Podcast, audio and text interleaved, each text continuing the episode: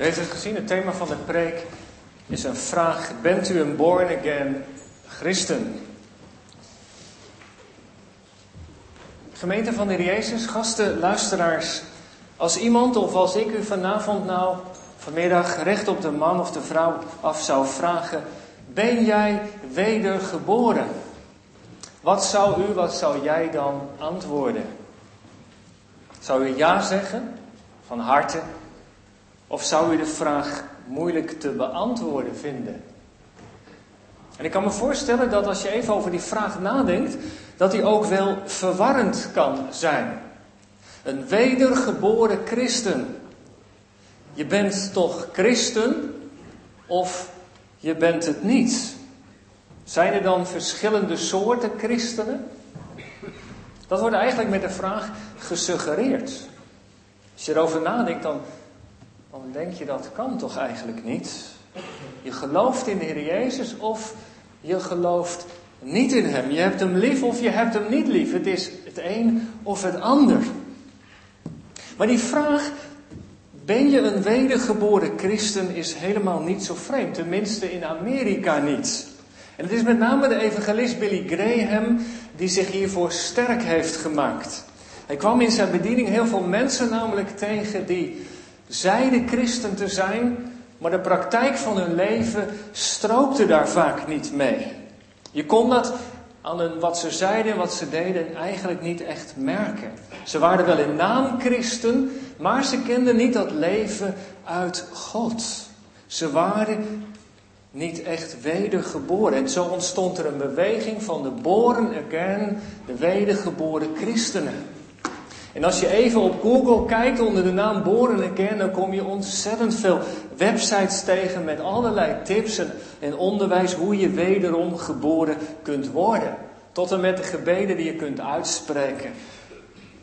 Van alles is er over te vinden. En Born Again staat dus voor die geestelijke vernieuwing die de Heilige Geest in het leven werkt.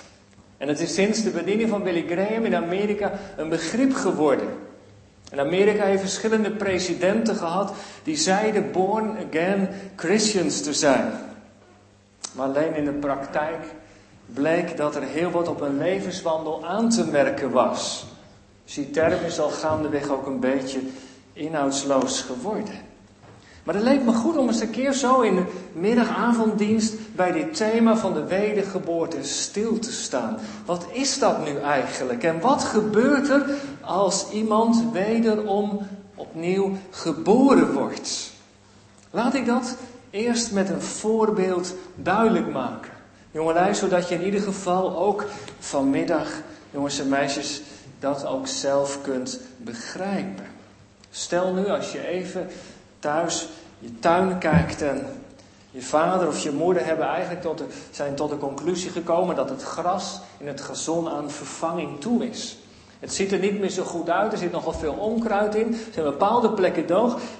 En je ouders besluiten om dat gras maar weg te halen. Het is een hele klus om de aarde weer helemaal schoon te maken, maar zo tegen het voorjaar is een goed moment om nieuw gras te zaaien. En misschien heb je het een keer gedaan of meegemaakt. Je, je maakt de grond zacht, je, je strooit het graszaad erin, je bedekt het met een dun laagje aarde, je geeft het wat water en dan, ja, dan moet je het verder ook loslaten. En het mooie is dan dat na een paar dagen soms al, of in ieder geval zeker na, na een week geloof ik, dat er allerlei kleine sprietjes al naar boven komen.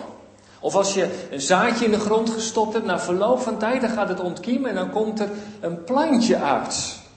Nou, zo zou je dat eigenlijk kunnen zien. Dat zaad wat in de aarde gaat, dat is het evangelie, dat is het woord van God. En als dat in de grond gaat, dan werkt het altijd wat uit. Je ziet er een hele tijd niks van. Het lijkt wel of het zaad dood is, maar dan opeens komen er overal van die kleine groene sprietjes. Nou, dat is eigenlijk wat er met de wedergeboorte gebeurt. Die sprietjes die naar boven komen, dat plantje wat uit de aarde opkomt, dat is bijvoorbeeld het geloof. De liefde voor de Heer Jezus groeit. En naarmate dat plantje vrucht gaat dragen, of het gras sterker wordt, dan komen daar vruchten bij van bekering, van toewijding. Maar de wedergeboorte, dat gaat over wat onder de grond eigenlijk gebeurt. In de stilte, in het verborgene. De sprietjes komen beloven, het plantje, maar wat in de grond gebeurt, daar hebben wij geen zicht op. Maar het gebeurt wel. Dat zaad dat gaat ontkiemen, dat doet altijd wat. Nou, dat werk onder de grond, om zo te zeggen, dat is waar het vanmiddag over gaat, dat is de wedergeboorte. Dat werk waar de Heere God zelf voor zorg draagt. Wij komen als gemeente samen ook vanmiddag, wij mogen het woord horen. De Heere God is bezig om, het, om, om dat uit te leggen. Daar heeft hij ook zijn mensen voor. Maar in de stilte onzichtbaar is de Heilige Geest in onze harten bezig. Om ons hart te openen, dat het zaad van het woord daarin kan landen.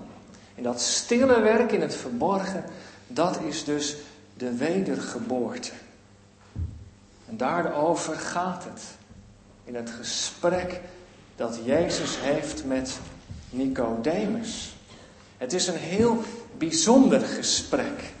Het gaat over dat stille werk van God. Wij zien wel de vruchten, maar wat in de stilte plaatsvindt, dat is waar Jezus het met Nicodemus over heeft.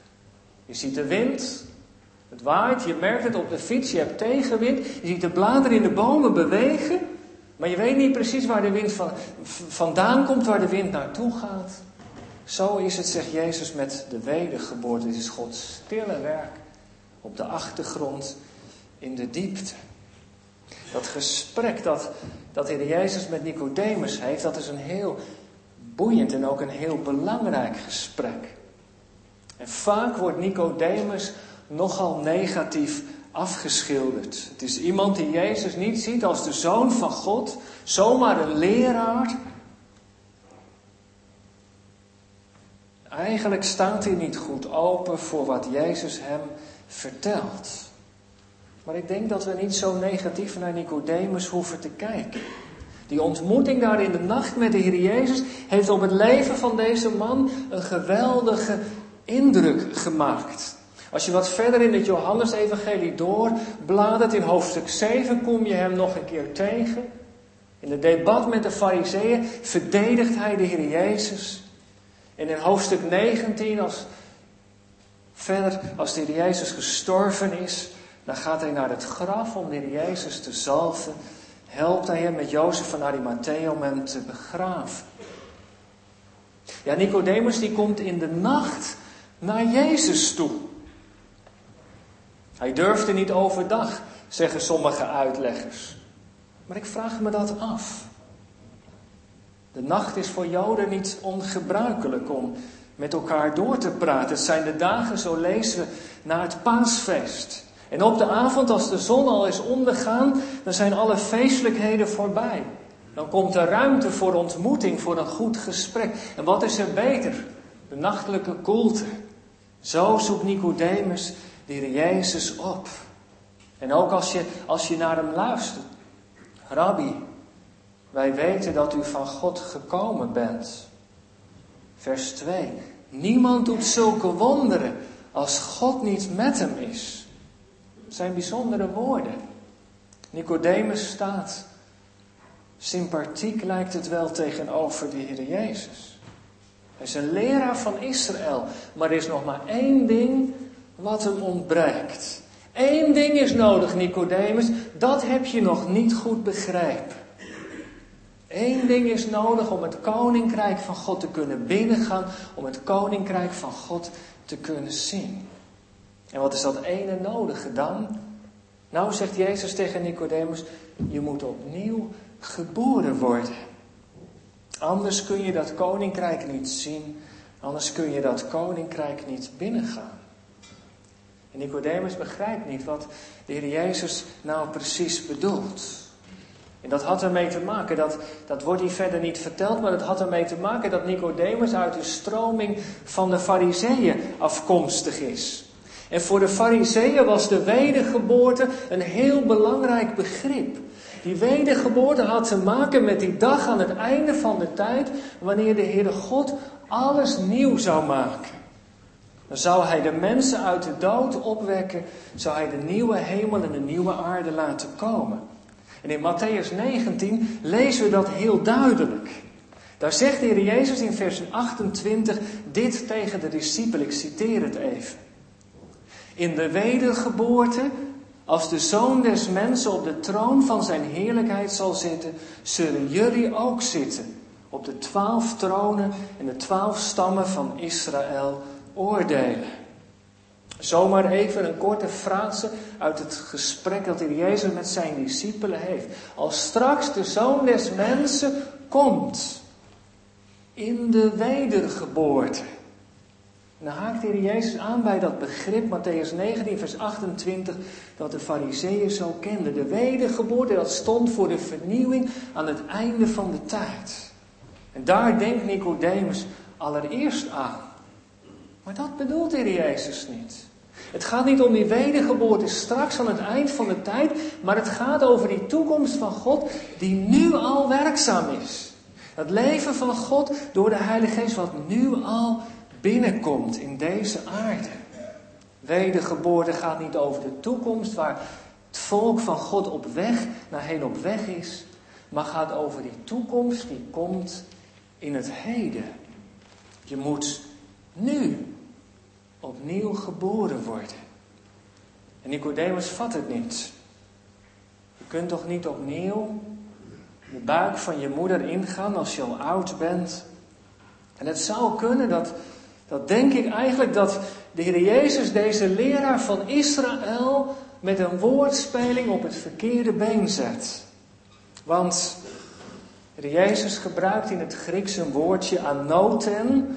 En dat kan opnieuw betekenen. Zo verstaat Nicodemus het. Je moet opnieuw geboren worden. Voor de tweede keer. En dat begrijpt hij niet. Maar anoten betekent ook van boven. En zo bedoelt de Heer Jezus het. Nicodemus, jij moet van boven geboren worden. Vanaf de hemel. Zo had Nicodemus er nog niet tegenaan gekeken. En bij de hemel moeten we natuurlijk denken aan het werk van de Heilige Geest. Want dat wordt wel duidelijk in het gesprek dat Jezus met hem heeft. In vers 3. Je moet opnieuw geboren worden, van boven geboren worden. En dat is dan nog niet helemaal duidelijk, maar dan komt hier Jezus in vers 5 er nog een keer op terug. Als iemand niet geboren wordt uit water en geest. Water, dat heeft met reiniging te maken, met het beleiden van je zonde. En geest, dat heeft met de Heilige Geest te maken. En in vers 8 is het helemaal uh, duidelijk. Zo is het met ieder die uit de geest geboren wordt. Wedergeboorte dus is het werk van de Heilige Geest in het hart van mensen. Dat gebeurt onzichtbaar, maar het is tegelijkertijd geweldig krachtig. Hij wekt leven waar er nog geen leven is. Je moet van boven geboren worden. Ja, wat moet je daar nou bij voorstellen? Het klinkt nog redelijk abstract. Nou, zegt de Heer Jezus, zal ik het eens wat concreter maken? Je moet geboren worden. Daar kunnen wij ons denk ik wel iets bij voorstellen. De wedergeboorte lijkt op een geboorte. De geboorte van een kind. Jongens en meisjes, je weet het wel. Een baby groeit in de buik van zijn moeder. In een kleine, donkere, beschermde ruimte zit de baby verborgen. Daar groeit het langzaam. En daar blijft het tot het moment van de bevalling. Maar dan, als het moment van de bevalling aangebroken is en er weeën komen, dan wordt het kind naar buiten geperst. Pijnlijk gebeuren voor het kind, maar zeker ook voor de moeder. En als dan een kind geboren wordt, en het is uit de baarmoeder, dan haalt het heel diep adem. En dan gaan de longetjes open. En dan pakt de moeder het kind en dan heeft ze het op haar borst. Wordt de navelstreng afgebonden, komt de placenta eruit en als alles goed gaat, nou ja, zo zijn wij zoals we hier zitten, allemaal geboren. En waarom vergelijkt de Jezus nou die wedergeboorte met een geboorte? Nou, twee dingen denk ik. Ik denk dat we dat wel kunnen begrijpen. Allereerst vanwege het grote verschil. Een baby zit helemaal opgerold in de baarmoeder. Het is in zichzelf gekeerd, in het donker. Die hoort alleen vage geluiden en stemmen. Maar op het moment dat een baby geboren wordt, dan komt het in een wereld die vele malen groter is. Met mensen, met vader, met moeder. Met geluiden en kleuren. Zoveel meer, zoveel groter wordt in een nieuwe wereld geboren. En zo is het, zegt de Heer Zo moet je het voorstellen. Die wedergeboorte is dat wie tot geloof komt, die gaat die nieuwe wereld van God binnen.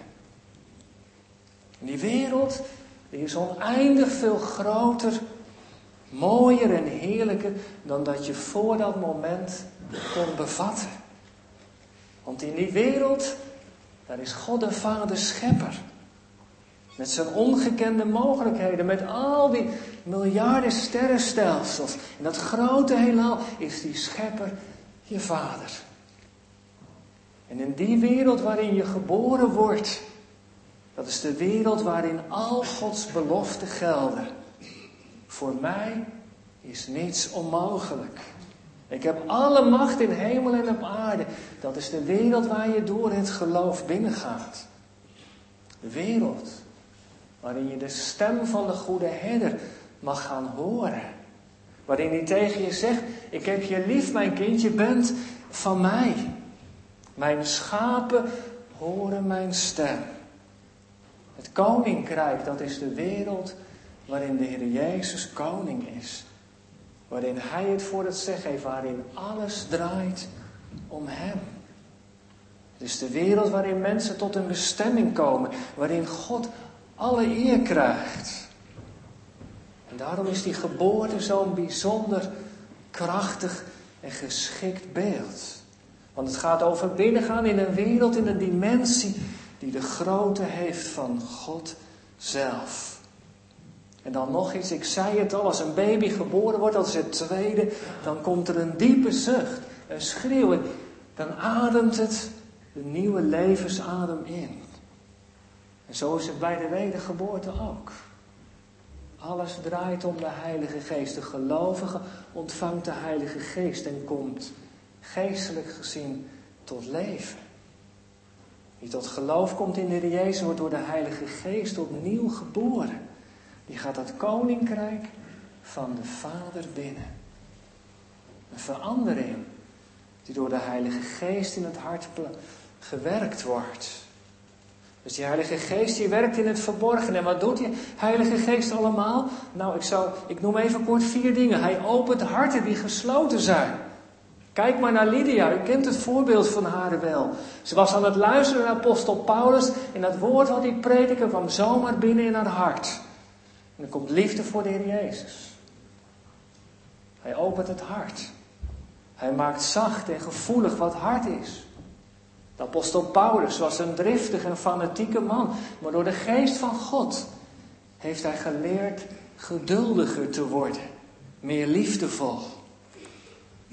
De geest reinigt wat vuil is. Kijk daar, die Samaritaanse vrouw die een gesprek heeft met de Heer Jezus bij de put en in de ontmoeting met de heiland beleidt ze al haar zonden, de mannen die ze heeft gehad. De Heilige Geest vernieuwt de wil die onwil om te bidden en Bijbel te lezen, die gaat de geest veranderen. Er komt liefde. Zo was het bij Paulus. Hij was een vervolger van de gemeente en hij is een volgeling geworden. Liefde van de Jezus heeft zijn hart geraakt. En dat is het kenmerk van iemand die wedergeboren is. En gemeente, als je dat nou zo hoort hè, van, vanmiddag. En ik zou u nog een keer die vraag stellen van het begin van de preek. Bent u of jij, bent u wedergeboren? Wat zou je dan zeggen? Zou je iets van het werk van de geest van God in je leven herkennen? Ik las van een broeder. die een gesprek had met een bejaarde vrouw. Ze was lichamelijk zwak, maar haar verstand was nog helder. En hij vroeg haar: Bent u opnieuw geboren? Ach, zei ze, mijn zonden zijn te groot. En hij vroeg het nog een keer.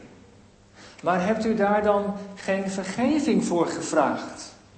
Ja, zei, zei ze, dat doe ik telkens weer. Maar hoe kan ik nu weten dat mijn zonden echt vergeven zijn? En toen vroeg hij haar, heeft u de Heer Jezus lief? Ze zei, ja, maar ik heb nog zoveel tekorten in mijn leven. En de man drong aan. Drong aan. Maar, maar hebt u de Heer Jezus daar niet lief? En toen keek ze die broeder aan en toen zei ze tegen hem, ik heb hem onnoemelijk veel lief. Ik kan hem niet missen. En toen antwoordde de broeder tegen haar, dan bent u wederom geboren. Want anders kunt u niet zeggen dat u van uw heiland houdt. En dat is ook wat we in de Duitse leerregels hebben gelezen. In artikel 13. We begrijpen niet precies hoe de wedergeboorte allemaal precies in zijn werk gaat. Maar ze weten en gevoelen dat zij door de genade van God met het hart geloven. En hun zaligmaker liefhebben. En dat is de kern van de wedergeboorte. Wie de Heer Jezus lief heeft, mag weten dat Hij wederom, dat zij, dat jij, u en ik wederom geboren bent. Want de liefde tot de Heer Jezus, dat is het beste bewijs van het werk van Gods geest in je leven. En hoe kan het eigenlijk ook anders? Als je beseft wat de Heer Jezus voor je heeft gedaan. Denk nog even terug aan het beeld van de geboorte.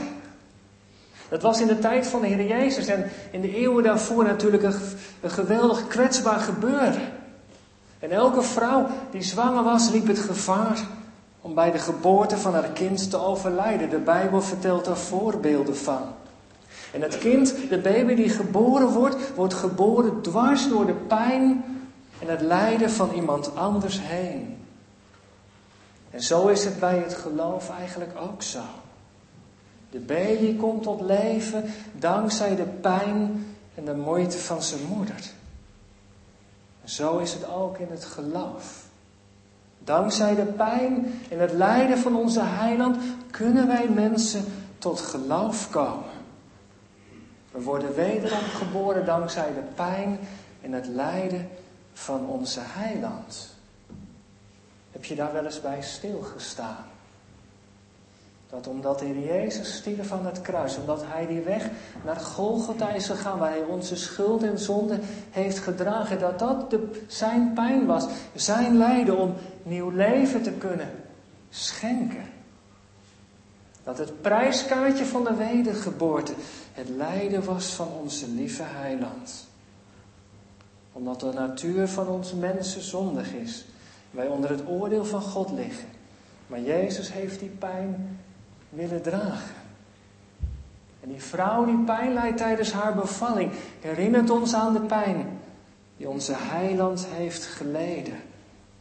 En wanneer hij naar ons kijkt, weet hij dat die pijn en het lijden, als hij mensen ziet openbloeien voor hem, dan weet hij dat zijn pijn en lijden niet te vergeefs was. Ik ben degene die bevalt. Ik ben degene die zijn leven geeft. En als je dat ziet, als je de Heer Jezus lief hebt, dan heeft die Heilige Geest in de stilte je hart opnieuw geboren doen worden. En dat is wel nodig. Wij kunnen alleen opnieuw geboren worden wanneer wij berouw tonen van onze zonde en de Heer Jezus ook in het geloof aanvaarden. Als wij rusten in wat Hij voor ons heeft gedaan. Is toch wel een belangrijk thema, hè? Dat de Heer Jezus met Nicodemus bespreekt. Als je er zo op je laat inwerken vanmiddag, dan is het ook natuurlijk geweldig bemoedigend omdat de Heere God in de stilte aan het werk is. Hij doet er alles aan wat nodig is om mensen tot geloof in de Heer Jezus te brengen. Maar één ding moeten we vanmiddag niet vergeten. De wedergeboorte is nog maar het begin. Wie door de deur het koninkrijk van God binnengaat, zal zien dat er nog zoveel meer te ontdekken is. In het leven met de Heer. Achter het spoor van de Heer Jezus aan. Het nieuwe leven. Daar wil de Geest ons in verder leiden. En we zien dat zo mooi ook bij Nicodemus. Als de Heer Jezus gestorven is, Johannes 19, dan gaat hij samen met Jozef van Arimathea het lichaam halen, zalven en begraven. Maar dat zalven en begraven, dat was in die tijd werk voor vrouwen en slaven. Zo was dat geregeld in die cultuur. Maar Nicodemus voelt zich niet langer daar te goed voor. De ontmoeting met Heer Jezus heeft zijn leven definitief veranderd. Zijn trots is verdwenen. Hij is moediger geworden. Hij schaamt zich niet langer voor zijn heiland. En zo is het in het geloof ook. Tenminste, als we de geest van God in ons leven ook daadwerkelijk laten werken. Er is natuurlijk altijd het gevaar dat we aan de navelstreng blijven vastzitten. En dat we niet toekomen aan de groei in het geloof. Dat we niet opwassen in de genade. Dat gevaar dat lopen. Maar daar heeft de Heer ons niet voor over. Dat is niet de bedoeling. Elke keer als we als gemeente weer samenkomen op zondag, dan nodigt de Heere God ons uit om een stapje te zetten. In geloof en in vertrouwen. Om opgebouwd te worden. Om meer van Hem te weten te komen. En ik vind het wel mooi. Gemeente, als je nou het Nieuwe Testament eens wat verder doorbladert, daar eindig ik mee. Als je het Nieuwe Testament wat verder doorbladert, waar de term wedergeboren, geboorte nog meer terugkomt, is dat vooral bij Johannes en Petrus. Ik wil zo even kort een paar dingen noemen. Wederom geboren. Wie uit God geboren is, zegt Johannes, die is een kind van God geworden. Als je wederom geboren bent, dan ben je zeker dat je een kind van de Vader mag zijn. Wie uit God geboren is, doet geen zonde. Dat wil zeggen, een gelovige kan wel in zonde vallen, maar door het werk van de Heilige Geest blijft hij niet in de zonde liggen, maar gaat hij er tegen strijden. Wie opnieuw geboren is, is gehoorzaam aan de waarheid, zegt Petrus. Gehoorzaamheid, ook een vrucht van de wedergeboorte. Of wat dacht u van deze? Wie uit God geboren is, die heeft zijn broeder of zuster lief. Die wedergeboorte wordt zichtbaar. In hoe wij als broeders en zusters met elkaar omgaan. Hoe wij elkaar lief hebben. Wie uit God geboren is, overwint de wereld, zegt Johannes. De wedergeboren gelovige zal in de geestelijke strijd, zegt Johannes, zelfs overwinningen kunnen behalen. Als hij gaat staan in de kracht van God. Zo zie je dat die wedergeboorte in al die brieven in het Nieuwe Testament zo zijn uitwerking krijgt. Er is zo ontzettend veel nog te leren. Het is het begin van het werk van God. En als de Heere God begint, dan hoopt Hij dat Hij ook, dan verlangt Hij ook dat Hij de ruimte krijgt in ons leven. Dat wij Hem die ruimte ook geven. Ik ga eindigen. Gemeente, wel een bemoedigend gesprek dat de Heer Jezus met Nicodemus heeft. Bemoedigend, denk ik, omdat de wedergeboorte het eenzijdige werk is van God. Is het een enorme bron van troost. Er is hoop voor de meest verharde en verstokte atheïst. En zelfs de grootste godlogenaar kan door Gods geest tot verandering komen. Want, zeggen de Dordtse leerregels, het is een stil, maar tegelijk zeer krachtig, bovennatuurlijk werk van God. En het wordt vergeleken, het is niet zwakker of geringer dan de schepping of de opwekking uit de doden. Nou, dat geeft hoop. Het is bij Nicodemus goed gekomen. Dat geeft hoop ook voor het volk Israël. En wij mogen bidden dat God ook velen in ons midden en ook in deze stad zo opnieuw geboren laat worden. Mag dat ons gebed zijn? En we mogen weten dat de Heer trouw is. En dat wat Hij belooft, Hij zeker ook zal doen. Wie klopt op zijn deur, zal door hem worden opengedaan. Amen.